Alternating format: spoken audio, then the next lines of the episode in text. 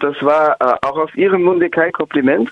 Also in dem Artikel, äh, den ich äh, im Neuen Deutschland von heute verfasste, war damit gemeint, dass die französische Politik sich eine Art, in eine Art Chaoshaufen zu verwandeln beginnt, weil mit einem solchen werden die französischen Grünen Kongresse äh, assoziiert. Das hat damit zu tun, dass es bei den französischen Grünen sehr viele Strömungen und Unterströmungen gibt, dass die Kongressleitungen und die daraus hervorgehenden Parteileitungen nach dem Proportsprinzip strömungsmäßig zusammengesetzt sind und dass es oft überraschende Allianzen gibt und dass Allianzen auch überworfen werden und äh, gewechselt werden. Die französische Politik ist relativ unberechenbar geworden im Vergleich zu dem, was noch vor vier Monaten sich abzuzeichnen schien. Vor vier Monaten schienen die Zeichen sehr darauf zu stehen, dass die ehemaligen Staatspräsidenten äh, Nicolas Sarkozy und äh, François Hollande, beziehungsweise François Hollande ist zurzeit noch amtierender Staatspräsident, aber in vier Monaten weg, äh, also dass die beiden nochmal eine Revanche gegeneinander austragen, also nochmal gegeneinander antreten und dass es halt zum Rückspiel kommt, dass dann Sarkozy gegen Hollande gewinnt. Das strömte erstmal gähnende Langeweile aus. Das äh, hat sich dann etwas anders entwickelt, weil in beiden großen politischen Lagern Primärwahlen, Vorwahlen um die Nominierung des Präsidentschaftskandidaten ausgetragen wurden. Und die beiden Fällen gewann jeweils derjenige, der als mehr oder minder chancenloser dritter Mann gehandelt wurde, also derjenige, für den man davon ausging, dass er vielleicht das Zünglein an der Waage bei der Mehrheitsfindung bildet, aber dass er keine Chancen hat, selber äh, als Kandidat nominiert zu werden. Das war im konservativen Lager François Fillon.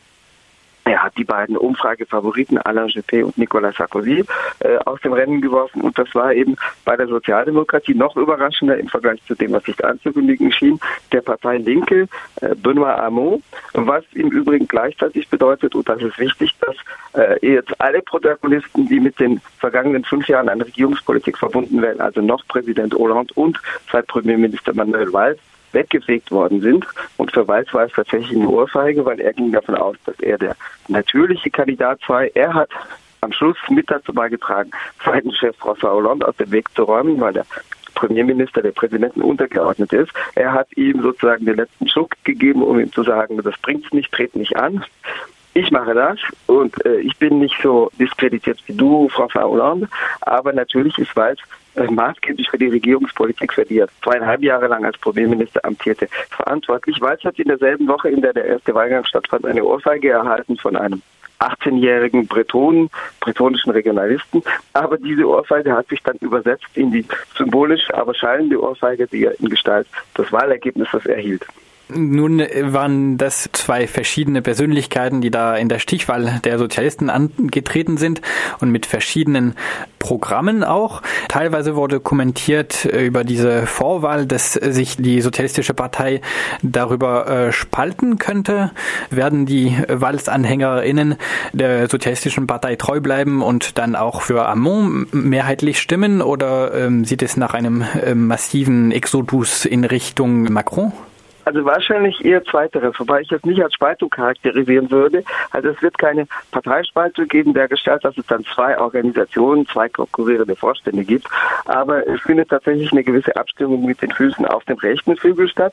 Es gibt vom Montag einen Aufruf von 17 Abgeordneten, die sagen, dass sie jetzt eben nicht mehr den designierten Kandidaten der eigenen Partei, sondern Amon unterstützen. Also die Funktionsträger machen das, indem sie nicht aus der Partei austreten, sondern sich beurlauben lassen. Das heißt, sie treten vorübergehend von der Mitgliedschaft, von den damit verbundenen Rechten und Pflichten zurück, weil wenn sie die Mitgliedspflichten einhalten, dann wird es ja verhindern, dass sie dann außerhalb der Partei stehenden Kandidaten gegen den Parteikandidaten unterstützen.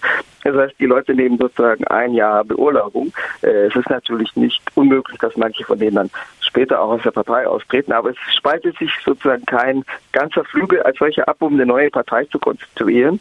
Äh, es sind natürlich auch individuelle Strategien, die dabei verfolgt werden. Weißt du hat seine Leute da so aufgefordert, innerhalb der Sozialdemokratischen Partei zu bleiben, mit der sogenannten Parti Sozialist zu bleiben und dort zu agieren, weil er sich davor fürchtet, dass sein Potenzial sich sonst verläuft.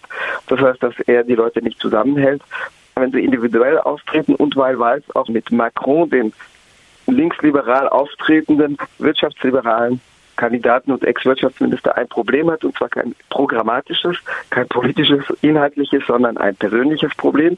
Gerade deswegen, weil die beiden äh, doch stark äh, auf demselben Sektor agierten, also auf dem besonders wirtschaftsliberalen, arbeitgeberfreundlichen Sektor der Regierungspolitik äh, standen die beiden in einer starken Rivalität, die es verhindern dürfte, dass Wald sich jetzt hinter seinen ehemaligen Vorgesetzten, seinen ehemaligen eigenen Minister stellt und diesen unterstützt. Das würde für ihn ähm, als so eine Art sich herabbeugen vorkommen. Hm, andere aus dem rechten Flügel der Sozialdemokratie dagegen, die unternehmen den Schritt, zum Beispiel der äh, Oberbürgermeister von Lyon, der drittgrößte Stadt in Frankreich, Gérard Collomb, der ein besonders rechter äh, Sozialdemokrat war und ist, der schon seit längerem Macron unterstützt. Also tatsächlich gibt es dieses Überlaufen zu diesem außerhalb der großen Parteien auftretenden Kandidaten.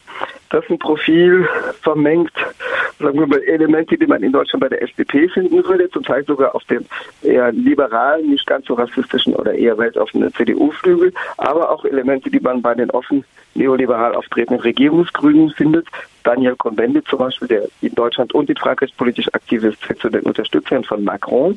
Macron ist einerseits jemand, der für eine relative Weltoffenheit eintritt, der nicht so rassistisch ist wie andere große Kandidaten, selbst weniger als Walz. Walz hat Angela Merkel von rechts kritisiert für ihre Aufnahme von Geflüchteten im Sommer 2015 und gesagt, jetzt müsse aber Schluss sein. Unter anderem in einem Interview mit der Süddeutschen Zeitung. Äh, Macron hat sie dafür gelobt. Macron tritt besonders lautstark gegen die aktuelle äh, Politik von Donald Trump ein, was die respektive Aufnahme und die diskriminatorische Visa-Vergabepolitik betrifft. Aber andererseits steht Macron auch für eine wirtschaftsliberale Dampfwalze, die sogenannte soziale Besitzstände plattwalzen soll. Das trägt er allerdings relativ geschickt vor. Ich nehme zwei Beispiele. Macron will eigentlich die gesamten Sozialsysteme radikal umbauen und zwar weg von der Beitragsfinanzierung hin zu einer Steuerfinanzierung. Das hieße aber auch, dass der Staat, wenn das steuerlich äh, festgelegt wird, was sozusagen aus der Krankenkasse oder aus der Arbeitslosenversicherung an Leistungen äh, kommen, äh, dann kann der Staat jährlich im Haushaltsgesetz Obergrenzen festlegen oder überhaupt Grenzen festlegen, was sozusagen ein- und was ausgenommen werden soll. Bislang funktionieren diese Kassen nach der Beitragsfinanzierung, weil es sich aber um Arbeitgeber, Arbeitnehmer oder Kapitalisten lohnabhängigen Beiträge handelt, sind die Arbeitgeber Organisationen und die Gewerkschaften in den Aufsichtsräten dieser Sozialkassen vertreten und äh, die werden auch sozusagen von Koalitionen regiert also im Moment von Koalition zwischen dem Arbeitgeberverband und oft der CFDP als eher proliberaler, rechtssozialdemokratisch geführter Gewerkschaft, Gewerkschaft. Aber die Gewerkschaftsverbände haben jedenfalls die Wörter mitzureden. Das wurde denen entzogen und die Einschränkung von Leistung oder die Ausweitung natürlich gegebenenfalls könnte jährlich im Haushaltsgesetz festgelegt werden. Das wird aber verkauft auf eine durchaus anziehende Art und Weise äh, mit dem durchaus intelligenten Argument, dass man die Sozialsysteme insofern verändern müsse, als zum Beispiel bisher Personen von Leistungen aus der Arbeitslosenversicherung ausgeschlossen sind, auf eigentlich ungerechtfertigte Weise. Das gilt für kleine Selbstständige und Scheinselbstständige. Die haben eine eigene Kasse, die aber sehr, sehr, viel schlechter funktioniert als die gesetzliche Arbeitslosenversicherung oder auch Krankenversicherung, worum es auch immer wieder Skandale gibt, äh, sowohl um das Leistungsniveau als auch um die Verwaltung dieser Kassen. Äh, auch Arbeit Arbeitnehmer oder Lohnabhängige, die ihr Beschäftigungsverhältnis kündigen, sind bislang ausgeschlossen, beziehungsweise zumindest werden einer mehrmonatigen Sperrfrist ausgeschlossen von der Leistung der Arbeitslosenkasse. Das heißt, wer selber seinen oder ihren Job kündigt, weil man es dort nicht mehr aushält, geht leer aus, beziehungsweise wird für mehrere Monate vier oder sechs Monate von der Leistung der Arbeitslosenkasse ausgeschlossen. Und Macron sagt, die, da gibt es keinen Grund, die Leute anders zu behandeln, nehmen wir die doch mit rein, aber eben weil er davon ausgeht, dass das künftig nicht mehr durch Arbeitnehmerbeiträge oder Arbeitgeberbeiträge finanziert sein wird. Das andere Beispiel sind die Gesundheitskosten. François Fillon, der Konservative, der jetzt schwer in Turbulenzen geraten ist, plädiert im Wahlkampf für starke Einschränkungen der Leistungen der gesetzlichen Krankenkasse, die zum Großteil auf die privaten Krankenversicherungen über gewälzt werden sollen, wobei fünf Millionen Französinnen und Franzosen keine private Krankenversicherung haben aus Kostengründen. Und es gibt auch Experten, Expertinnen, Beobachter, die kalkuliert haben, dass die Kosten für die privaten Krankenversicherungen sich verdoppeln würden, wenn man Fions Programm vollständig anwendet.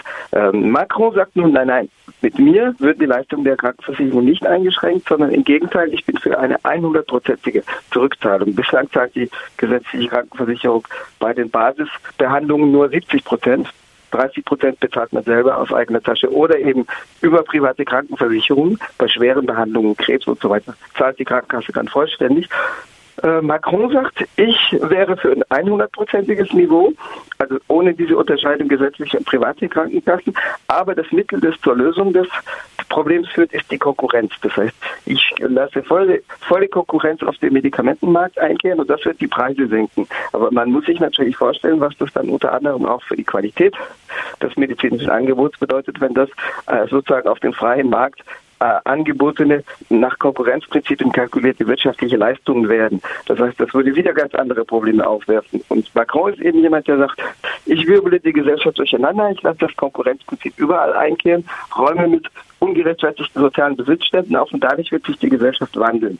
Das wird sie auch, das wird Gewinner geben, aber es wird eben auch sehr viele soziale Verlierer dabei geben. Kurz noch zu Fillon, ähm, der hat, wie gesagt, schon letzte Woche erste Vorwürfe von Korruption oder Veruntreuung von Geldern am Hals. Das ist ziemlich neu bei ihm. Ähm, mhm. Die angebliche Beschäftigung als Parlamentsassistentin für seine Frau, die hat wohl, äh, wenn ich richtig gelesen habe, äh, kaum was geleistet oder äh, mhm. wurde nie gesichtet in äh, im Parlament. Genau, ähm, die genau. läuft schon seit den 90er Jahren. Warum kommt mhm. es jetzt erst ans Tageslicht? Ähm, ist es nur auf journalistische Recherche zurückzuführen oder gibt es vielleicht Hinweise auf Menschen, die dem Favoriten der Präsidentschaftswahl schaden wollen? Zum Beispiel, äh, man kann sich vorstellen, dass es äh, ein paar unglückliche Herausforderer bei der mhm. Vorwahl gibt, die Interesse dran haben könnten, seine Kandidatur in Frage zu stellen oder vielleicht auch äh, die sozialistische Regierung, die ja an den Hebel äh, der Informationen sitzt? Also zunächst die Inhalte, die jetzt Fillon vorgeworfen werden. Also es geht um reine Abzockpraktiken. Er hat über eine Million Euro buchstäblich abgezockt, indem er seine Frau als parlamentarische Mitarbeiterin deklariert hat, was als solches nicht illegal ist, wenn es einer realen Leistung entspricht. Die Frage ist eben, was für eine Leistung dahinter steht. Fions eigene Anwalt sagte am Montag dieser Woche, ja, eine Arbeit als parlamentarischer Assistent ist ja nicht unbedingt immer greifbar. Das ist nicht so greifbar, wie wenn jetzt jemand Dokumente verfasst. Das kann sehr immateriell und informell sein. Die Verteidigungslinie läuft schon darauf hinaus, dass da wenig Greifbares an, an Tätigkeit äh, vorhanden war. Und auch Fillon sagt, ja, sie hat mir Leute äh, zugeschickt, für die ich, ich, keine Zeit hatte, mit denen zu reden. Äh, viel mehr kommt da nicht. Vor allem äh, Penelope Fillon, also die Gattin, hatte selbst in mehreren Interviews gesagt, die jetzt natürlich ausgestrahlt werden in, in den Medien. Äh, ich bin erstmal eher Hausfrau. Ich habe die fünf Kinder, die wir haben, großgezogen. Ich bin fern von der Politik. Mein Mann ist in Paris. Ich bin in der Provinz und komme nicht nach Paris oder nur ab und zu, äh, selten. Das heißt, ähm, es ist relativ klar, dass François Fillon Familienmitglieder dazwischen geschaltet hat, um für sich und seine Familie äh, Staatsgelder abzuzocken. Und wir reden hier von Geldern in Millionenhöhe. Also allein die Bezahlung für die Ehefrau machte insgesamt 900.000 Euro aus. Es gibt zahlreiche Menschen, die das in ihrem Leben nicht verdienen. Es kommen nochmal plus minus 200.000 für die beiden Kinder hinzu. Einerseits gilt es bei den Konservativen als normal. Es gibt seit den 80er Jahren die sogenannte Praxis der Emploi fiktiv, also der Scheinarbeitsplätze, denen also keine reale Beschäftigung entspricht, äh, sondern hinter den Geldabzocken für Parteitätigkeit steht. In der Vergangenheit hat man zumindest reale Posten damit unterhalten. Das heißt, jemand, der ganztägig Vollzeit Politik machte, äh, hat dadurch sozusagen sich durch Staatsgelder bezahlen lassen. Äh, bei Fillon geht es wirklich darum, dass er sich und seine Familie dadurch bereichert hat. Natürlich gibt es Leute, die darüber sauer sind, vielleicht weil die selber nicht so an die Fleischtöpfe kamen. Ich glaube nicht, dass es die beiden Gegenkandidaten in der Vorwahl waren, also Alain Juppé und äh, Nicolas Sarkozy, die ja beide jetzt auch erklärten, sie hätten an der Kandidatur kein Interesse, weil schon laut darüber nachgedacht worden ist, ob man Fillon als Kandidaten zurückzieht. Und der zweite, drittplatzierte Bewerber bei der Vorwahl haben eben gesagt, ja, ich würde es nicht machen. Die Dinge sind jetzt klar und wir kommen jetzt nicht nochmal auf die Vor Vorwahlkonstellation zurück. Aber natürlich gibt es Leute in den Apparaten, die neidisch sind, die übergangen worden sind oder die sowas moralisch ungerechtfertigt finden, die auspacken und der Canard Enchaîné, also die investigative und auf Satire spezialisierte Wochenzeitung, die die Inhalte veröffentlicht hat, am 25. Februar und dann nochmal heute, am 1. Februar, äh, die ist äh, immer in der Vergangenheit eine Art Briefkasten für Leute aus der Politik gewesen. Das heißt, wenn diskreditierende Informationen veröffentlicht wurden, dann waren die von jemandem dort eingegeben worden, eingespeist worden. Das heißt, in der Regel sind es nicht die Journalisten von der Zeitung, die ausschwärmen, sondern die Zeitung bekommt Informationen. Nicolas Sarkozy als damaliger Innenminister hatte zum Beispiel einen Konkurrenten, den damaligen Wirtschaftsminister Hervé Guémard, auf diese Weise ausgeschaltet. Äh, Guémard hatte sich eine Riesenwohnung vom Staat finanzieren lassen mit über 600 Quadratmetern, was weit überdurchschnittlich war. Und die Information kam von Sarkozy, das weiß man inzwischen. Also die kamen auch in dem Fall aus dem Innern des Apparats. Kannst du sagen, was diese Vorwürfe gegen Fillon und die offizielle Kandidatur nun von Benoît Hamon ähm, momentan äh, in den Umfragen verändern oder nicht verändern? Es wird wahrscheinlich ja dadurch, dass es zu einem zweiten Wahlgang kommt, der vor sechs Monaten unerwartet gewesen wäre zwischen Marine Le Pen und äh, Emmanuel Macron, sozusagen der protektionistischen äh, im Grunde nationalfaschistischen, aber sozial, national, protektionistisch auftretenden rechtsextremen Politikerin einerseits und dem linksliberalen, für die Globalisierung eintretenden, aber eben auch für wirtschaftsliberale Veränderungen eintretenden Ex-Wirtschaftsminister andererseits. Von Marine Le Pen haben wir jetzt noch nicht gesprochen. Das hat auch einen Grund, die ist bislang im Wahlkampf kaum präsent. Ihre Partei, das war National, hatte 2011, 2012 das Pulver zu früh verschossen und sie war dann zwei Monate lang im Leerlauf, wo sie nur bereits bekannte Sachen wiederholt hat und ein bisschen sozusagen in der Defensive schien bis, bevor sie nochmal anzog in den letzten Wochen des Wahlkampfs. Äh, bislang hat sie sich für eine Strategie entschieden, wo sie seit einem halben Jahr aus den Medien fast völlig abwesend ist. Vorher hatte die, die Partei immer mit den Medien gespielt, zu jeder Kleinigkeit eine Pressekommuniqué rausgehauen. Im Moment hat die Partei sich seit über einem halben Jahr für die Abwesenheit aus den Medien entschieden. Sie wird jetzt aber zurückkehren auf die politische Bühne, weil sie am kommenden Wochenende, 4. 5. Februar, einen Präsidentschaftskonvent in Lyon abhält, wo Marine Le Pen 144 programmatische Vorschläge präsentieren will. Es gilt aber bereits in den Umfragen als ausgemacht. Umfragen können täuschen, können trügen. Sie könnte auch auf dem dritten Platz landen, wenn es noch Verschiebungen gibt, weil Marine Le Pen, François Fillon und Emmanuel Macron im Moment in den Umfragen nicht weit auseinander sind. Aber es deutet sich eher an, dass Fillon noch absteigen wird, noch weiter in den Keller rutschen wird. Wenn sich das bestätigt, dann würde eben Marine Le Pen auf dem ersten Platz und Emmanuel Macron auf dem zweiten landen. Gut. Auf der Linken hat sich noch verschoben, dass Benoît Hamon vor den Linkssozialdemokraten äh, Jean-Luc Mélenchon, der auch außerhalb der großen Parteien antritt, gerutscht ist, sodass äh, wahrscheinlich der Sozialdemokrat eher auf dem vierten Platz landet, wo bislang vorgesehen war, dass der Linkssozialist die Sozialdemokratie überholt, aber das ist durch den Profilwandel der Sozialdemokratie auch passiv